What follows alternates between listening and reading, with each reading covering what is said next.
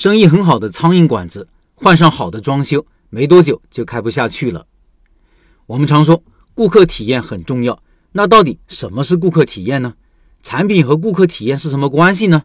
米粉店潘老板有他的看法。他说：“这是另外一个关于配方的小故事了。一位小姑娘脸上有点不开心的问我：‘老板，你们家是不是换配方了？’我也一脸疑惑：‘怎么了？’妹子很认真地说道：‘没有以前香了。’我也纳闷，但很诚恳地说。”妹子，你看这满屋子人，配方我肯定不会换的。你坐哪呢？我去看看你的粉。做餐饮的再自信，也怕操作失误，还是要走到他的桌边看个究竟。妹子的粉旁边还有一盒快吃完的凉菜，别的店买来的。这凉菜我认识，各种调料放的很多，味道很重，自然对比起来，我家粉的味道就下去了，吃起来自然就没那么香了。和妹子仔细解释我家味道的来源，以及和凉菜家味道的对比。妹子后面不好意思的笑了笑，下次再来试一下。但是产品上怎么破这个味道被压这个难题呢？从这个事情出来以后，我一直在思考，味道的层次有很多种，从入眼的颜色到扑鼻的香味、入口的口感、舌尖、舌根、喉咙、鼻腔，甚至是嘴巴以及整个身体的反应，都会对味道的体验赋予更多的含义。比如火锅、麻辣烫这种自带热闹氛围的食物，三五好友围炉而坐。灯光可亲，四方食事，一锅人间烟火，自然开心。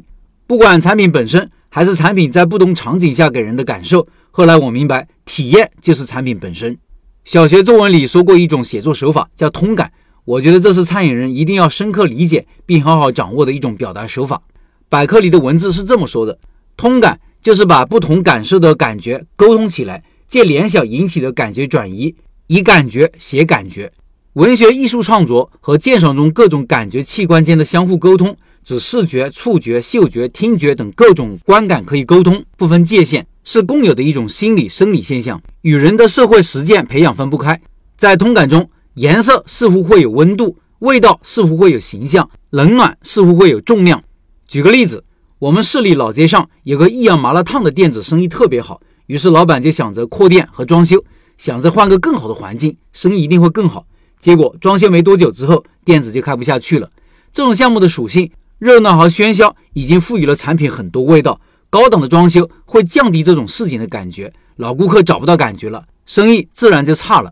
很多时候，我们不知道一个店子是怎么做起来的，直到他做了一些改变之后，我们才知道产品的内涵远远不是吃到嘴巴里的那一口。所以说，开店是个系统工程。网上买个配方，或者找个生意好的店子买了配方。做出了那个味道，但开店是另外一回事，需要有很多的小细节来帮助突出产品，提升顾客体验。回到我自己的牛肉粉本身，我后来用了哪些元素去强调产品的感觉呢？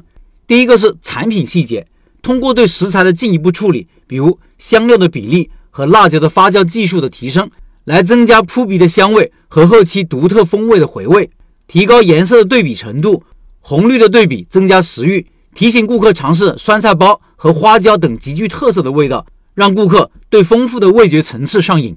第二个是餐具，我们家用过一段时间塑料碗，后来全部换成了中国风的瓷碗，既是对食物和顾客的尊重，也是唤醒产品的正宗感。第三是装修，门店整体用的是原木，里面放一些中国风的元素，很多看起来土的旧东西是保留着的。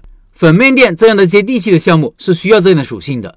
通过这一系列的操作。后面我再观察顾客，基本上带小吃进来的顾客也吃得很开心，没有再收到吃小吃的过程中粉味道丢失的反馈了，味道的层次更丰富了。当然，产品的内涵远远不止于此，产品理念和文化价值观也会对顾客的体验有影响。